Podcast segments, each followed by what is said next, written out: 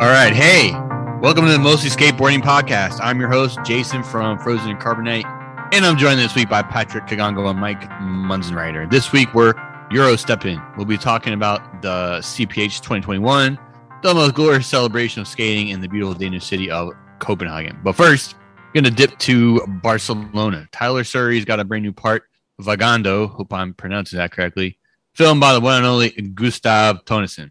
Mike, what was your take on the latest offering from this master lensman and master technician? Tyler Surrey has been very good at skateboarding for a long time, and I dare say he's very underrated. And I think he's the type of skater that a lot of other skaters aspire to be, but in so many ways, especially in this part where it's like the most tasteful spot slash tech spot oriented tech skating that you could think of, it like aligns absolutely perfectly with my taste. So um, he's basically bulletproof in my eyes.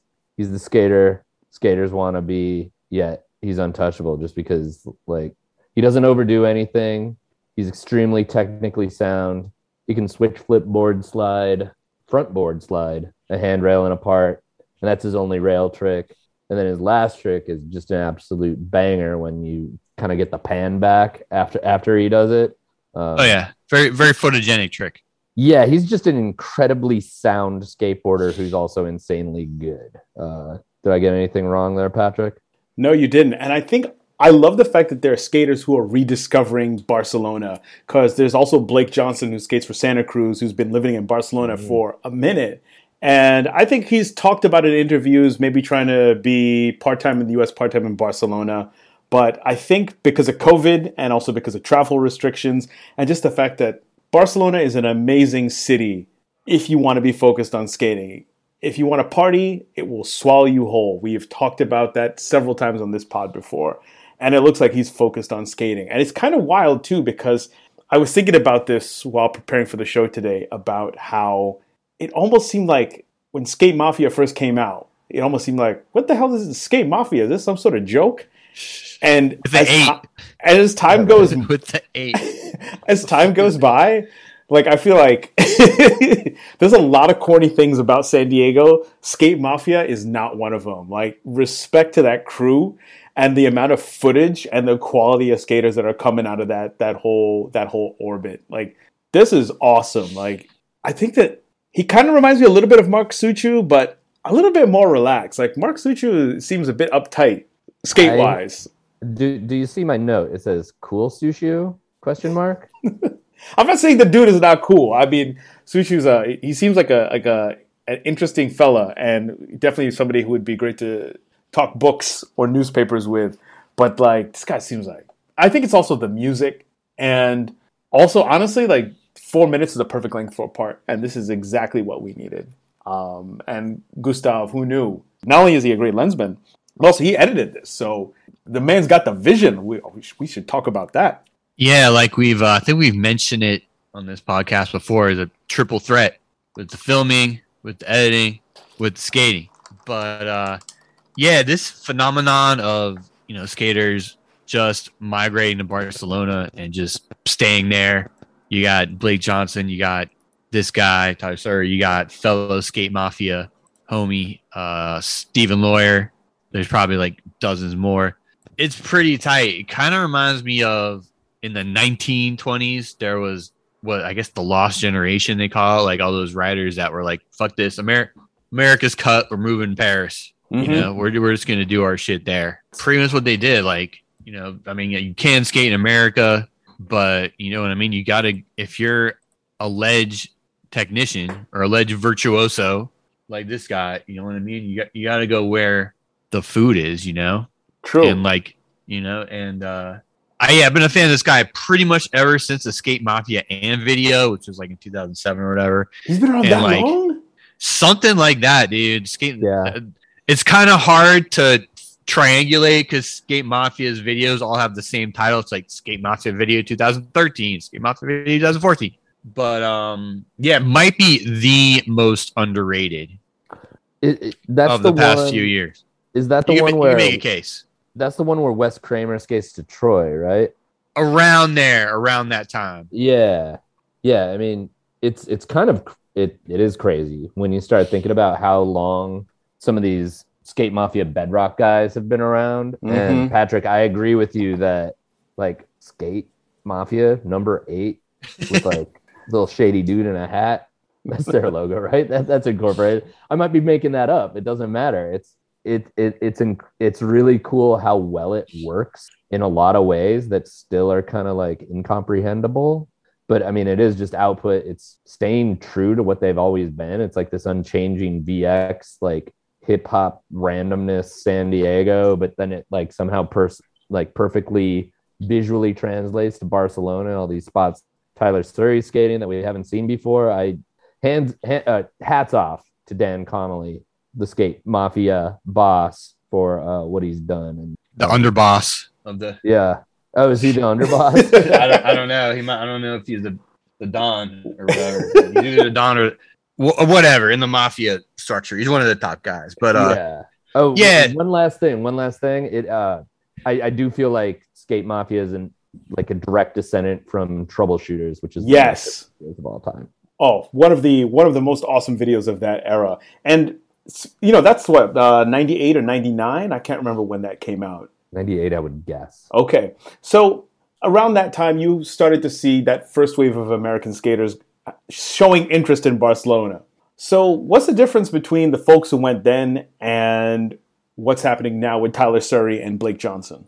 I think like well, just right off the bat, back then, just based on footage and videos or whatever, they're like, all right, we'll go to Sants, we'll go to MACBA, we'll go to what was that place like the Fondo with like those marble banks with the benches at the top or whatever, you know, Mhm. Yeah. three to five spots, right? So so Fondo's gone, MACBA's like you know it, it's his thing, but it's kind of a little bit played out on the video tip, but. Gustav, obviously, I mean, it's plain to see this guy knows every fucking nook and cranny and rock in Barcelona. So, So, well. yeah, so you end up with spots that you've never seen before. You know, I mean, that's like the cliche of Barcelona, like, oh, there's a skate, five skate spots on every block. But, you know, Gustav, like in every video, like the sour videos, pretty much his whole uh, body of work is like, all right, well, let's see what, you know, what really is, uh, is in this city. You know what I mean? What can we make work that have seen before? And like when they work together, you know what I mean? It makes Tyler's skating more like literally avant-garde. Like that thing with the uh with the trampoline. That's With, fantastic. yeah, fast. Awesome. Well, first of all, what park or whatever just has a trampoline in the middle of the in the middle of the street or whatever? Or I don't know. It's the- Barcelona. They have the they're forward fuck thinking. is that, dude? It's just Barcelona, embedded. Barcelona is forward thinking in city planning. I think also I think back at back in the late '90s, early 2000s, it was probably people were probably just hyped to have a spot as good as Macba, and it Oh, yeah. was it was also the the tail end of the big plaza chill out era. So you had Love was in full effect. Uh, Pier Seven was kind of on the wane at the time and carrying the torch for uh, Justin Herman Plaza. You know, in DC, DC was having that a second wave with Freedom Plaza. Uh, it was still pretty much a bust, but there was a decent amount of footage that was starting to come out of there in the early 2000s. So I think that maybe that attraction to Macba was an extension of just what was happening in the rest of skate culture here in the US. And that especially now that it's much, much, much easier to to make videos, it's much easier to make skate content in general. People might hit that fast forward button if you show, oh great, another clip at MACBA. There's a million there's a whole Instagram, there's multiple Instagram accounts that are dedicated to legacy and current MACBA footage. So I think that the circumstances have really forced people to start uh, stepping outside their comfort zone, to start combing the city, combing the the nearby suburbs.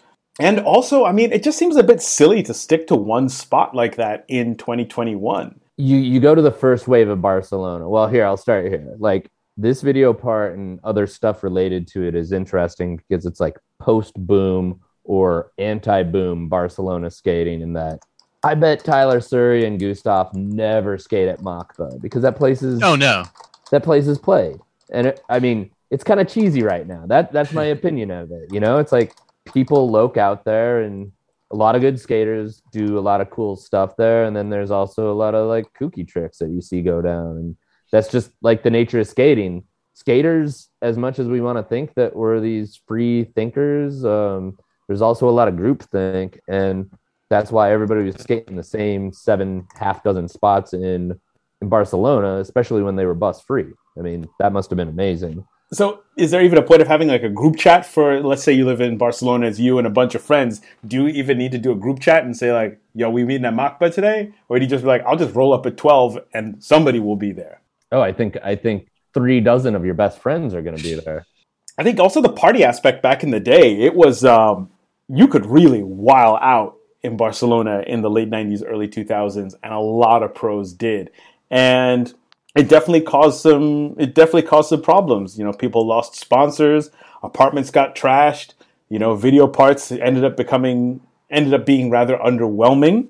And yeah it, it seems like there's um, it's a good place to go if you are the disciplined type of sponsored skater that seems to be the type that's going to barcelona in 2021 one other thing that comes to mind is that you know MACBA is hard to skate because of the number of people who just post up. You know, plaza culture in Spain, all over Spain, but particularly in Catalonia, and Barcelona is the capital of Catalonia. Uh, plaza culture came as a big part of the rebellion after the end of the Franco dictatorship, after Franco died in 1975. People were just hanging out. People were out just to be out drinking, smoking, and kicking it. That was very much Spanish youth culture starting in the late 70s, and there's still a lot of elements of that. And so, like a place like MACBA, you know, the skaters post up and chill, but then so does everybody who lives in the neighborhood. And that can be a real challenge because, you know, how many times are you going to go up to somebody and be like, yo, can you move, please? Oh, yeah. I mean, uh, you've seen the footage. Like, I don't know, I think it was Javier Sarmiento, Mm-hmm. and he was skating there, and Yep. there was literally like 200 people sitting on the ledge and he did the trick like on the whatever the five feet or six feet that no one was sitting on on the very like end of the ledge that everyone skates it was it was crazy i would have freaked out Yeah. left i don't know by contrast, like people aren't posting or people were not posting up like that at Love Park in those numbers, unless it was No. maybe like a major holiday, like a Fourth of July or something like that. or like oh they had the st patrick's day parade of course Yeah, but that's a good day to stay home. And the Yeah, weather in dude. Philly that time of year, it's like it's hit or miss. but uh yeah love park just you know thinking back to the few times i skated there like maybe in the summertime there'd be some people hanging out there but like in the wintertime there was you know very very few civilians there on a regular basis just because it was kind of like in the middle of center city you know what i mean? Just like any big city in america it's pretty much dead during non-business hours so. Yeah, which is super frustrating. yeah yeah that's a big difference between i guess european or spanish culture in particular and american culture for sure. I, I want to make sure that uh, we give Gustav Tønnesen a couple more props because what I when I was watching the video, it's like the filming is so on point, and then it's also I don't know. There's a there's a lot of like equity in a skater filming another skater. Not that you know there aren't plenty of good lensmen out there, lensmen and women, but Gustav like has its pacing and its rhythm, and I think it really shows. And then when you go to the editing side, I don't know. There's so many establishment shots and unneeded cuts and B-roll and this and that. It's I'm not like a VX fetishist, but I might be a little old school just in that like you can tell you can tell a story with skating to use some dumb phrase like that without all the extra shit in there. You know, you just maybe a cutaway here of Tyler Surrey smiling and otherwise it's all just the skating. Yeah, there, there's no lifestyle footage. There's no kooky locals or whatever saying like wacky shit or whatever. Nope. You know, it's just like boom, this is you know that song. It kind of flows well with the skating. You, yeah, it does kind of have like a a rhythm. That's an that's definitely a quality that I recall from his other from his uh, other aspects of his body of work. All right. So, yeah, good point. Hard hitting question. Better skater behind the camera. Brian Panebianco or Gustav? Can Gustav do a varial heel while filming with the VX? Pretty sure, pretty sure he could man he could manage. All, all due Manage that. respect to Panebianco, but Gustav's just ridiculous. I gotta see it though. I think that's is that gonna be the new filmer challenge? He'll like switch backside flip to manual little curb and like keep this skater in frame while he's holding the VX. Oh goodness, that's so good. Yeah. Shout out to Brian Panebianco. Yeah, That- shout out to yeah, Penny, yeah. I'll- legend. Yeah, that that that clip in the DC sabotage vid is dope, and that that whole video is dope. So actually, I mean, because like we're kind of like uh, we're we're going in an interesting direction here, because it feels like there is a reverence for that late '90s, early 2000s era now that seems bigger than when it was happening. We were all skating then, and it was cool, but now it seems like it seems holy. Like that can't just be nostalgia. That you know, because you could just stop at some big pants, some some DCs, but so much of that vibe, that aesthetic, is still coming through in a lot of skating right now. What is it? Without the nostalgia factor, I'm of the opinion that it does look cool. Skating in baggy shit and weird pants or weird shoes, etc. Like that looks cool. Is it timeless? Is that is that what it is? Are, are we admitting that like that era is timeless? It's not just uh, it's not just us looking back on our our, our halcyon days. Well, I mean, just like taking the timeline away from it, you could say, and um, Ponzal said in you know I interviewed him for Quarter Snack for that pants article feature, you know that just like skating with baggy stuff aesthetically looks cooler because it kind of flows. You have something kind of flowing behind you when you skate. Kind of like when Hosoi used to have used to wear like three t-shirts and like tuck a t-shirt into was short, so it was kind of like a uh, like a plume or whatever the fuck. You know, I mean, you can make a case that just aesthetically, all other things aside, it looks cooler. You know, and just just like con- contrast with the other shit that was going on at the time, with like the you know borrow your sister's jeans plus some like puffy like etnies or whatever. You know, just just aesthetics. You know, skating a big part of skating is aesthetics. I mean, does that mean that uh, the super tight pants is going to come back, or was that like, uh, are are people going to look back and be like, ah, maybe that's something we'll leave from back? We'll we'll take the big shoes though. I, I feel like we've been waiting for the super big pants to come, or excuse me, strike that super tight pants to come back. And it just doesn't seem like it's going to cycle that way. I mean, of course, I can be completely wrong based on, you know, what happens with the youths and the internet, but doesn't doesn't it seem like that shit would have cycled back already?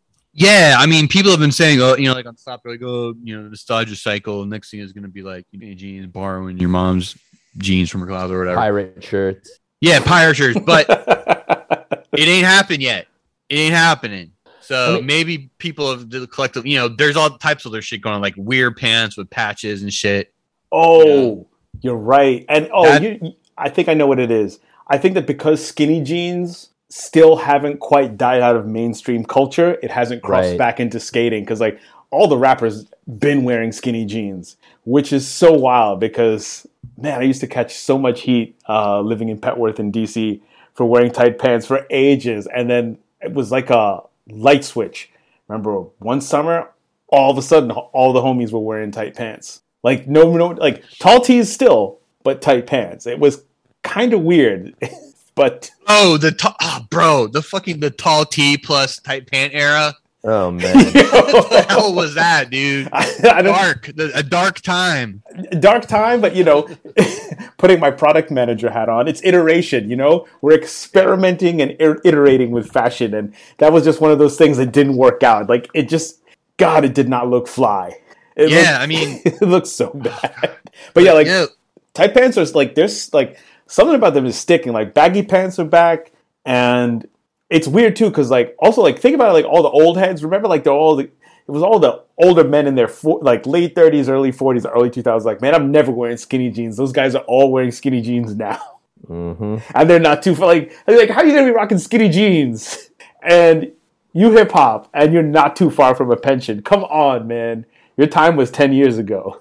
yeah. I mean, not gonna lie. You know, uh, full disclosure. I mean, I'll wear some APCs or whatever if I'm like going out or you know. I mean, you can wear wear with a blazer or whatever. Oh look no, you can't be wearing baggy pants with a blazer. That's that, that's that's one of those terrible. Like y'all ever look you at? should be, man. Just push the limit. Have y'all ever looked at those uh, red carpet, uh, red carpet look back Instagram accounts or previously Tumblr, and they show the fits that people were rocking to movie premieres and then Oh 90s? yeah, Oh, Dog, that's yeah. I know what you're talking about. That was ridiculous. dog. Like, were there no stylists in Hollywood at the time? I was like, who let you dress like this? It's always like uh, Joey Lawrence. wearing the craziest outfit. Oh, yo, yo. He, although he'd probably be a style icon in 2021, they'd be like, "Yo, like I love the flannel around the waist with the tank top and the the ripped jeans. That's so that's wild, b." I, I, you know what? I've never understood ripped jeans. Oh, you get Never clowned for ripped jeans. Like you wear them around the wrong folks. Like they'll be like, "You can't afford new pants." You get cooked wearing ripped jeans around the wrong people. real talk. They used to, they used to have. I don't even know if this is a real product slash service, but they used to have ads in like the back of like Metal Maniacs or whatever for like shotgun jeans. Like they would take jeans and shoot them, literally shoot them with a shotgun, and be like, "Here, here's your ripped jeans." Well, that was that was in the height of like like uh kind of like club the 9091 like that weird like vanilla ice like club mtv fucking era.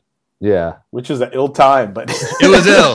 I wish i yeah yeah. I wish i could have gone to the limelight or whatever in that era. That would have been sick. Just but yeah rip, ripped jeans were just kind of like a rock and roll thing. And then like people started wearing those like jeans with like the i don't know what like the with the pre-ripped or whatever with the ribs like the horizontal rips Yeah, like Oh. all the way down. It's like you buying that from Bloomingdale's and Macy's, like for real. Like you're paying like like a hundred bucks in 1993 for some ripped jeans. but where were we Oh, we were talking about. Most uh, trash we might be about. like the skinny jean, ripped jean. Just had to put that on the record. oh yeah. Also, I mean, like then I got to put this on the record. Uh, pre-distressed jeans are terrible for the environment. The amount of sandblasting and Oh, waste God. that comes from creating ripped or distressed jeans, it's so bad for the environment. So keep your shit fresh, yo. Come on. but does, no, that, in- does that include acid wash the Ye- acid and acid, acid wash jeans are just in general are bad for the environment because in a lot of factories that manufacture those jeans um, they let the wastewater go back into the um, go back into the groundwater it just is released off from the factory. And it's a very difficult um, it's difficult to have the conversation about uh, raising environmental standards with the production of clothing. It's just incredibly hard. And the supply chain is so diverse. It's spread out across multiple countries. You know even the shipping is you know awful for the environment. Right, yeah. so it's a whole other conversation but just like if you're going to do one thing for the for the planet this year other than plant a tree just like don't buy pre-distressed all, all I can think about are those Wenning, Brian Wenning DC video jeans that I think he debuted in Barcelona. Like he wore some crazy jeans in that video. oh my he did it for the culture Like Oh yeah, with like like super ripped, like over the heel, like doing switch heel flips with well, like, yeah, yeah, they were the like jeans over the heel. That was ill, dude. That was sick. Well, but they were like the the discoloration. I don't even know how to describe it anymore. They're se- it's seared into my memory. And then he's got like yeah, the stirrup over the links, like, and he has that one clip in the board shorts. That was dope. that's so wild but you oh know yeah, Miami. But that was uh you know, Wenning was Wenning was one of those people who killed it in Barcelona. Had too good of a time, but he he killed it. So like going back to Tyler Surrey, you know, it seems like him, Blake Johnson, and a whole bunch of other folks are gonna continue to to live out that dream. Um I guess the question is though, you know, especially because skateboarding is still heavily, heavily centered around California. The most of the the global industry is here. Yeah, it's diversified. Yeah, skating is worldwide. But what's the next step he could take? I think he's gonna stay there, man. I it, like oh, you were talking about partying earlier, and I think the thing that makes it work for guys like Tyler Surrey is and Gustav Tønnesen, they're skate rats. Like they they're there because it's dope. And I think I don't know. I'd see him there. Maybe he'll go up to Copenhagen, live there for a little bit, see what he can get. Hey, sounds like a plan. Yeah, nice transition Yeah. there. Yeah, and with that, gonna hop on the Eurail, go up to Copenhagen for our next topic, specifically the Copenhagen. What do you call it? Copenhagen Open. CPH. CPH, yeah, Copenhagen Open. CPH was initially launched at Co- as Copenhagen Pro in 2007. It's just become an annual can't miss event for the international skateboarding elite and crowds from all, all over the globe. This is the first big time chill out session skating since COVID 19 hit in March 2020. Patrick, did you overdose from FOMO during Copenhagen weekend? Dog, I've been furious watching these clips on Instagram. I it's it's killing me. It just looks like so much fun because it's been ages. Because the Olympics should have been this, but it never would have been because not everybody was going to be able to get to Japan. Like this is the ultimate alternative. I mean, it's open containers and universal healthcare. Like a bunch of the new cats uh, we were holding down, like uh, Patrick Praman, who just got on Real earlier this year. Charlotte Hym, who I just found out about through the Olympics, and she was killing it. Um, Oski, who to keep it funky, was in much better form than he was at Tokyo 2020. Um, obviously, Ishod, Heitor da Silva. Uh, oh my God! Like, and not just the skating. The skating was the skating was sick, but also just like you could feel the vibe. You could. It's almost like you could smell the smells. Like Mike, like I mean, you got to do some traveling with the family. You were out in Montana, but you know, did at any time did you get a, like a little FOMO? Did you, did, did part of you just wish that you could just sneak away and just like crush some beers on the street while riding a bicycle? Oh man, uh, the short answer is yes, indeed. Um, yeah, I wasn't keeping too good a track of Instagram stories, basically, but I did catch like uh, Breana Geering and like that whole girl squad, and yeah, I mean, it looks like about as much fun as you could have. I realized preparing for for the show today, like almost exactly a decade ago, I was in Copenhagen. I got to tag along on an Etnies trip out there. I was supposed to write a the skateboard mag story about it, but there weren't enough photos, so I just kind of helped with the web thing and all that. And um, I've been thinking about Copenhagen and skating there, and just like the vibes there for about yeah ten years ever since I was there. It's great. I'm trying to remember which beer you drink. It tastes so good there. I mean, the Heinekens are good there, but Is it like Kronenbourg or something? yes, thank you. Er, Kronenbourg is a French Google. beer. Still good though. it starts with a K. Hmm. Copenhagen beer. He Googles. it just it just looks like so much fun and also- Carlsberg. Oh, Carlsberg. Carlsberg, hell yeah. Carlsberg. Yeah. I mean, I don't know. All, all those beers are so much better over there that like, you know, just European lager or whatever. It, it's funny. I went to a bunch of places. It's the only time I ever been to Europe. And I don't have like the distinct memories of Copenhagen except for a couple very specific ones. But like the vibe in that city is dope. Um, a bunch of guys wanted to go to Christiania, which is kind of a crazy enclave that I butchered its name, but I don't know. I think I think the place is uniquely suited to holding skateboarders in a contest and making it look as amazing as it does. Sorry. over the weekend, I was trying to construct some type of narrative from the various Instagram stories and hard posts and Twitter. The main thing that I took away from Twitter was Carl Aikens tweeted, "quote I'm having the best time of my fucking life." End quote. So that pretty much captures it. Um, yeah, like th- they had that contest with the like some type of railroad track. That was for like a death race. What do you call that thing? Speed race, death race. Gumball? I don't know. Yeah, it was some, where they kind of just skate around in a circle and then like the last person standing Texas wins. death match. Yeah, something, something, something like that. No, I think the Texas Death Match was where there's like a mini ramp and like Yeah, twenty yeah. people. Yeah, 20. Oh, that was uh like a mini ramp thing. Yeah, was- from Jim's from Jim's ramp jam. Shout out to Yeah. Issue Debo. 20, if I remember correctly. That's just Yeah, yeah.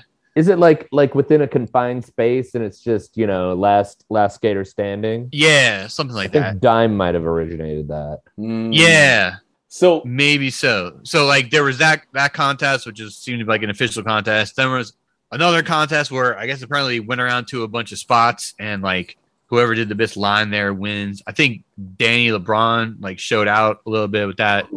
That's one difference, but I mean, uh, duh. I mean, like one difference between you know Copenhagen and America. If you try to do something like that here, at least you know the city I live in, they call the you know the SWAT team oh my god. call Cops the everywhere. SWAT team in, like calling the uh, calling the art, you know, the armored personnel carriers and, and. I mean, like, I mean, We like all at get, the, we all get arrested.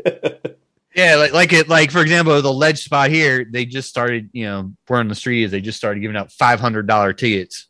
500 bucks. We're just five hundred bucks in this economy, Dog, 500 just for just for skating a uh, just for skating a marble bench. So I thought we were talking about stagflation, man. That's a inflated ticket, yo. yeah, uh, that's a, I'll it's like- tell you. You skip one ticket like that, next thing you know, you got a bench warrant, and then it's like, boom, You know, Yeah. you get picked up for who knows what the following week or however many. No, not the following week. You're not going to bench warrant immediately, but you know, get picked up six months, seven months down the line. You've forgotten about that ticket, or you said I'm not going to pay it. Next thing you know, bum bum bum. But yeah, like, is there? You know, like Dime has done this with the Glory Challenge in Montreal, and Montreal is a million miles away at this point, especially because of COVID. But is there any American city where you could pull off something like this? Like I'm talking, and I'm sure there must be some coordination with the city because I imagine that CPH can get a little bit or a lot hectic. I mean, like the Instagram, I think people are a little bit smarter about what they put out on social, but I get the feeling that there was some people out there wiling.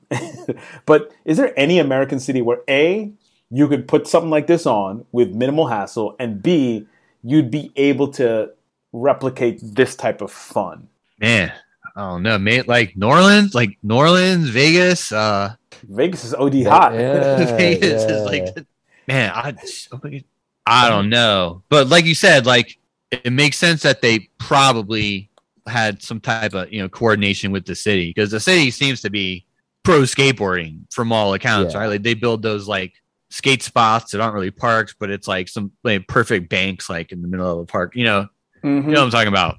Yeah. So I mean, the city is, you know, from everything I read and seen, you know, pro skateboarding. Yeah, there's that ledge spot that Hjalti likes to skate a lot. That place looks really, Oh yeah, cool. there's that place with like, yeah, with the levels. There's another place like Hmm. Israel Plaza or whatever. And I mean, the city government or whatever officials, they're smart because I mean, you know, more people coming to Copenhagen, there's more money, you know, in the economy or whatever. You know what I mean? It Yeah. makes sense. Yeah, and I think you know, I think just like everybody some- wins. some good old Danish vibes play into it. I remember, um, pretty sure it was a group of like little skate school kids because the skate school's there, isn't it? in Malmo, I, th- I think it's in Malmo. It's in Malmo. but that's that's right over the bridge, so it's like Mhm. you know, Yeah, yeah. effectively, effectively twin cities right there. Right. I right, remember sure. we were were rolling on like you know pedestrian plaza out at night, and I know they were four little skate school dudes, like 13, 14, piss drunk. It's not an Apple store, but it's got the glass facade like that, and they just drop their pants and they're pissing on it. like right, you know, it's it's dark, it's the summer, so it's late summer, so it's probably like 10 30, but it's not like nobody's out. Kids are just pissing on the window and they run off, and it, you know, nobody bats an eye. I think that, you know, culturally, as we probably all know, um, the United States listeners to this thing, like, you just can't get away with that much fun in the United States. no. Even when we were younger, it, it was like a hassle. I mean, and there's always this kind of, especially you know, growing up in the U.S., you would look at European skateboarding and this it would just you'd be awestruck. We've talked about the Europe competitions, uh, you know, like Lausanne in Switzerland, Radlands in England. That one year they did Wembley, where we get the term Euro Gap, or over there they call it the Wembley Gap. Obviously, the Munster competition. It just looks so cool, but especially when you see stuff like. But the thing is, you never saw stuff like this in the 1990s. It was mostly contest footage. Maybe here or there you'd see videos. And Matt Price, who we had on the show um, some months ago, and you know, he explained that a lot of the photographers who went over there have tons of footage, and the videographers have tons of. Excuse me, the photographers have tons of photos that have never been seen, and that the videographers have tons of footage.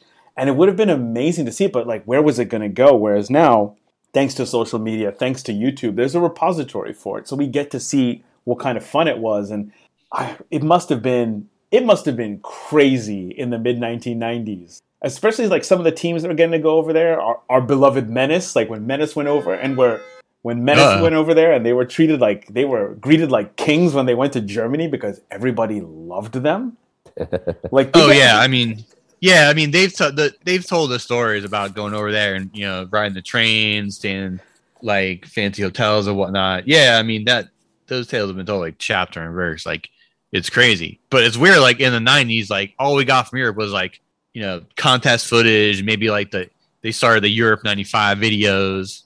Yep. You know what I mean to uh consolidate all that stuff, but Yeah. we really didn't see like street footage. Like there's maybe a little like South Bank. You know what I mean in a Mhm. 411. Um, DC Euro like Super Euro Tour. That seemed to be yeah, of, uh, Super Euro Tour was like big. they got some some street stuff, but that that was even sparing. Though I do remember like the Big Brother article about maybe the second one that really got into just how hard those dudes were wiling out. Like, Oh yeah, the God G- bless Euro him. Super Tour. Somas. Yeah, legend. Somas. leg- I still don't know what Soma actually is, but I think it's like a muscle relaxer or something. yeah. the DC Yeah. Super Tour. Yo, we need an oral history of that. That would be the ultimate. Because everyone's still alive, right? for Huff. Uh, yeah, Silver Huff recipes. Keep that thing. But um, yeah, but you know what I mean. Around like '97, it started to trickle out. Like you got some Hotel de Ville footage from you know from Jean Baptiste. Mm-hmm. Then like you got a little bit of Barcelona footage from Enrique and maybe RVD two, all that shit. So yeah, it started to trickle out, and you know, 411 World Report. Yeah. four one war report. but it was just a trickle. You didn't get to see. You didn't get to see. And also, was there any other? Was there any other instance where you'd have pros, sponsored skaters in general, just kind of chilling, like actually not even chilling, like wiling with the general public at this scale? Man, yeah, I can't, dude. Yeah, I can't think of anything in America. Because I mean, you know, like like what a what a hell of a summer it's been, and it's weird. Like with all that worry about the Olympics, all that debate, all that you know hemming and hawing about it, like this looks even more fun. Like the Olympics Oh, is never yeah. gonna. The Olympics is the maybe just maybe Paris, maybe LA, probably LA. You'll probably get a lot of people just like showing up to hang out, but not like this. I don't even think Well, it's I anywhere think in LA where you could get down like this without somebody calling the cops. I mean, it's just it's just the proof that like skateboarding shall for the foreseeable future remain the wonderful, somewhat chaotic, antisocial, anti-civilization, wonderful thing that we all love it, to be. I don't, I don't know. That's that's not the best description I could have come up with, but I, I do think uh, I think the technical term is skating, at least for the time being, is unfuckwittable, and uh, that like CPH is our is our proof. Yeah, and like this started off as a contest. Like, how did this? Oh, it started in 2007. So then, I mean, you know, the global financial crisis was there were already rumblings of it in 2007. By 2008, you know, uh, it was the global economy was on a collision course. I wonder if that has anything to do with its transition from being a regular old contest to being Copenhagen cool out, while out session insert year afterwards. But this seems like so much more fun than any contest or any regular contest where because i think the Boardr is involved with this and uh, the Boardr is going to be doing a bunch of stuff for uh, harold hunter week um, starting this weekend in new york um, so they do a lot of really cool Oh yeah, you're right. Yeah, those guys do run the contest there. Yeah, like they do. So they do a lot of Forgot about that. activations because there's something so. You saw it with the Olympics. You see it with the X Games. You see it with Street League. You're just like, okay, cool. But you know, it seems like people are there to work. Like here, people are just like, I'm gonna go crush some beers and smoke something I'm gonna regret. Actually, come to think of it, the one thing in America that semi reminds me of Copenhagen, like a snippet, was after the last Street League in Salt Lake City, like a bunch of the dudes out there, I guess, put out you know the bat signal on Instagram, like, hey, you know, we're playing skate. We're having this big like you know game of skate thing in a park, some parking lot in downtown Salt Lake City after Street League. You know, what I mean, come through, and a bunch of dudes ca- actually came through, like Nyjah, um, Louis Lopez, maybe Shane O'Neill, a couple other dudes. So, and there was like, you know what I mean? They're playing skate with locals. There was like hundreds of people like in a big circle. So that was pretty tight. I think if you Yeah. search for it on Instagram, shout out to homie Steven out there. Salt Lake City, uh, Salt Lake City, yeah. like the polar opposite of Copenhagen. Yeah. How ironic, eh? Yeah. So, Actually, it's Salt Lake. City, Salt Lake, City, Salt Lake City has a dope scene. Like, dope I mean, I'm not knocking it. It's just like the, you couldn't pick two cities that are, are, are more oh different. yeah, yeah, for sure. in one you need someone to vouch for you to go into the bar that's that's an exaggeration but yeah the bar the bars in salt lake are crazy Yeah. i, I want to real quick back up the Boardr like mob Moronic and uh, Ryan Clements with with that like those dudes do get how to put on a good skateboarding event interacted with them a lot uh, when they were with tampa skate park at tampa doing damn ams in the twin cities and those dudes rip they want to have as much fun as everybody else at their event. So Okay, so respect. hard hitting question. Let's say the board is like, hey, mostly skateboarding gang, we need y'all to come out to Copenhagen Open, Copenhagen Open 2022. What kind of event would we put on? Hmm, okay. Just like a rave with a mini ramp or something. I don't know. Back Who DJ? Okay, who's DJ then? Who's DJ? I think you are, Patrick. Who's DJing? Um, Patrick. I don't know. Uh, Rock Rockticon maybe. Maybe we can drag him out of retirement. Shout out that guy. But uh, I don't know. Johnny J, right? I don't know. Whoever's like a good like house DJ or whatever Oh, these who's- days. I'm not up on that scene. doesn't Palace have like at least two or three DJs in their whole crew? Yeah, like in house. Yeah, they probably have, like an in house DJ like on on retainer. I thought So- you spun records, Patrick. I do spin records. Yeah. See, we got our in-house. okay. So me, but who else? I mean, like, uh, Tiesto. Can we get him? oh, that'd be lit. fucking T- I like T. Well, who- might as well, dude. Like fucking Tiesto. Um, who's that guy from Philadelphia? The DJ. Fuck, dude. Diplo. Yeah, that fucking guy. He's semi like skate adjacent. So we're just gonna blow all our all our budget on. DJs. Yeah, have like have like a box or something. Like skate a box. That- get, that, like, get, like get like a little flat bang. I mean, what's his face, uh, like a skeepy quarter pipe. That's my contribution. If he's if he core. Oh, Rory, yeah, Rory Milanes from uh from Palace. Get him, get him on the on the ones and twos. But T, actually, Tiesto would be super lit. Yeah, fucking Like it's like no, we're like and it's like and and not ironically either. Like we're we're going for it. yeah. Might might as well. You know, fuck it. Might as well go for broke. And uh so yeah, okay. So mostly mostly skateboarding presents a rave, a full on rave, glow sticks. Full and rave. I, everything? I'd, I'd have to work on my dancing. I'd have to work on my house music dancing. I have a year though, so uh, could probably put something together. That would actually that would probably be really fun. I'm I'm sure there'd be people who'd be laughing, but you know, you find the right venue, the right space, it would be it could be magical. I don't know. Maybe Yeah. maybe I don't Just know. Maybe, maybe someone's life would be changed forever that you know on that night.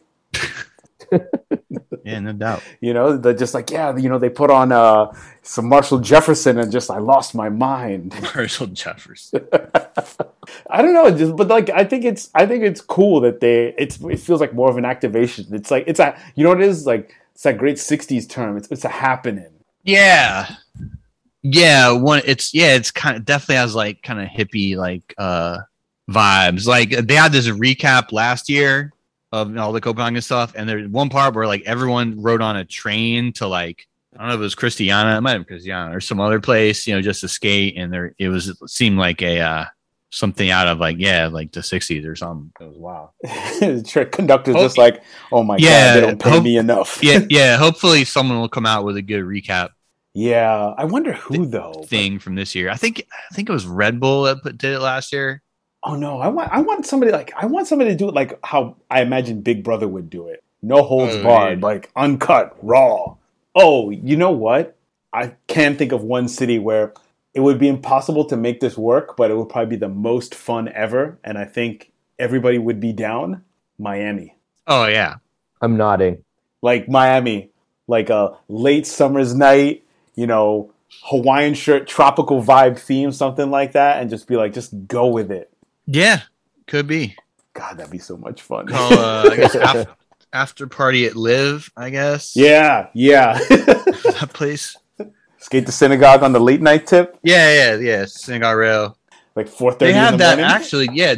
Actually miami has that park lot 11 that's pretty dope. Like it's on you know under the uh under the highway or whatever. The place looks sick. I think they have like a pseudo replica of the synagogue rail there Yo, that actually, I maybe they maybe do. Yeah. maybe that's what it is. Like, and then you would because there's a basketball court nearby, so you know you could throw like a I don't know like yeah a little- little, little three on three tournament you know. oh yo, hey that there there you go you know it just needs a good name. Miami what though? Miami Madness. Miami, uh, Miami my man already taken. Miami Vice. Miami Vice is like two on the nose. Um, a little too on the nose.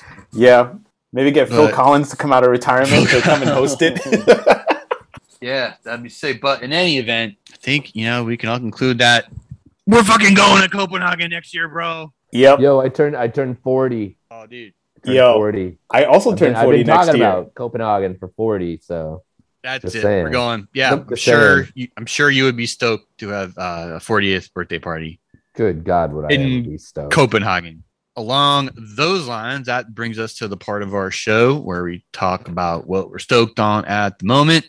Mike, what are you stoked on this week? This week, I'm stoked that my kids started kindergarten. And Yo, that's huge. It's big. That's huge. It's big. Um, and all of a sudden, her school is in our neighborhood. And today, this very day, I picked her up from school in the bike trailer, and she had a hell of a time. She loved it. She also said, Nobody else is going home in that. And she was hella skeptical until about a block away from school. And she thought it was the greatest. So hopefully, I'll be biking while the weather remains good. Man, you- you're like mentally in Copenhagen already Dude, I'm with trying the to be. bikes. Trying to be. Also stoked on skating. Dun dun dun. An evergreen skate park. Skate park. It was in Alberton, Montana. Shout out to Kevin Look Back Library. He uh, he saw my story that I was in Missoula, and he told me to go to Alberton. Those parks are fun. They're not the best. They're not the worst. I chafe at skate park. Uh, what dialectic? No, that's the wrong wrong word. What, whatever whatever we whenever we discuss skate parks, I feel like Discourse. Nobody.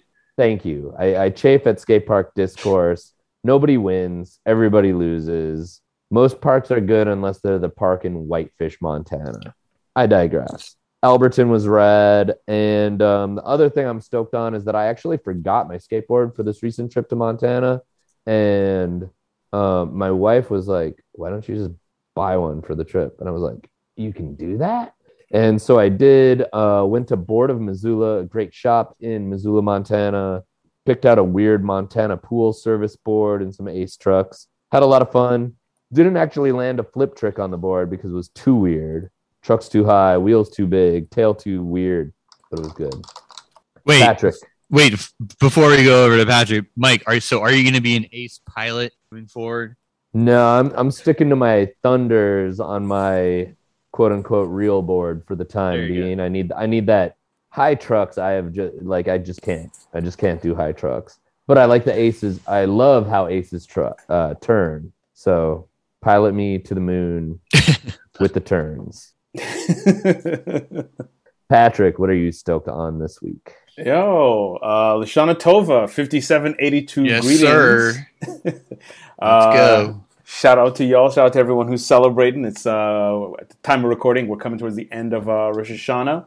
Uh, stoked on Spitfire wheels. I'm hyped that uh, France beat Finland. Uh, I'm also having a good laugh at the fact that uh, Poland equalized with England. This is for World Cup 2022 qualifiers. I finally got to skate a blunt steel bar this weekend. I've never skated around rail, never slappied on a round rail. And shout out to Matt Price of Golden Hour. Uh, finally got to skate with him. We actually got to meet in person and we skated. And he brought out the the blunt steel bars and it felt amazing. Also stoked on the Rick James documentary that just came out. Oh my god! If you love music, if you love debauchery, we talked about how much we all love the Bee Gees documentary. Ten times crazier. Oh my goodness! I'll give you this. Rick James almost joined Crosby, Stills, Nash and Young. They should have picked him. Oh wow. well, he auditioned. It would have been. The fuck out. Oh man, I don't think I don't think David Crosby could have handled that. Rick James and David Crosby in the same band. That's too much. Too much culture. And uh, finally, I'm stoked on the announcement of a box set of uh, Radiohead's Kid A and Amnesiac and a bunch of the unreleased tracks from those sessions. So finally, we get to hear what it all sounds like together. Uh, Jason, what you stoked on? Stoked on Venture Trucks out of San Francisco, California. Along those lines, they just dropped a video called Space is Only Noise with a bunch of the SF team like Mike Anderson, Eddie Kronicki, those guys, a couple of DS guys. Pretty sick. Also stoked on, as Mike mentioned earlier, the DC X sabotage video. I mean, we've said it chapter and verse on this podcast like hundred times big fans of those guys. Uh, Jahmir continues to level up. I think his part is like 98% switched or something. It is Yeah. mostly switched. So yeah, he's continuing to, uh, you know, level up, become a pro, hopefully someday. Also stoked on uh, the latest episode of the Joe Budden podcast where he talks about, you know, the relationship with Michael K. Williams. Um, dude, over the past couple of days, I must have read, seen on Twitter, Instagram, like hundreds of you know Michael K. Williams posts and that kind of thing. Yeah. But like this was the best one. Um, it tripped me out when he passed away because like when The Wire came out, I my kids were really young. So like whenever I would feed them in the middle of the night or whatever, I'd like throw an episode of The Wire, throw in a couple episodes of The Wire. You know what I mean? That's how I made it through the first first couple seasons. I think I started with season three, then four, then went back to one and two. But yeah, shout out that guy. And yeah, recipes Mount K. Williams, definitely a fucking legend. Actual. All right. legend. Yeah. Not Everyone always says, yeah, dude's a legend, but this guy was a like a fucking legend, dude. Anyway, that's it for our show this week. Be sure to check mostlyskateboarding.net for the links to things we talked about today and other show notes. Until next time, you can keep up with us all week online. Patrick, where can the people find you? Y'all can find me on Twitter at Colonel K Speaks uh, or on Instagram at P Kigongo. Um, I don't know. I'm still chilling with Clubhouse. Like I'm, I'm occasionally listening, and people are, people are wiling on Clubhouse. Really? Because they have Twitter Spaces now, which is the same function. Yeah, I think it's just people talking for, to hear themselves talk. But you know, every now and again, like if you just need like a din in the background, or it's actually something hilarious to fall asleep to. Jesus, man. Yeah. I might get back on Clubhouse. you know, like you might just fall asleep to somebody just talking about uh, like. So let me tell you something. Me myself personally, I'm an entrepreneur, and this is how the way I look lot at of the world. a lot of entrepreneurs on there. Yeah, a lot of a lot of Platform. entrepreneurs, a lot of crypto, and um, a lot of uh, health, wellness, and beauty, which uh, big fan of. Mike, where can the people find you on the internet? Still haven't actually gone on Clubhouse, though I'm there apparently. Uh, where I mostly loc out is Twitter and Instagram. I've got the same handle for both. M Munzenrieder. Jason, where are you on the internet? on Twitter at Carbonite1994, on Instagram at Frozen Carbonite, and writing stuff for quartersnacks.com. Working on it. Got a couple things in the, got a couple coals in the fire there. So working on it. Hype, hype, hype! Shout out to the Stay- Snack Man. Yeah, shout yeah, shout out that guy. So yeah, keep checking for that. It's either this month or fourth quarter. All right, we'll see you guys next week. Later. Be safe. Hell yeah, that was fun. All right, great job, y'all. That's a good one. I You're like that. welcome, Templeton.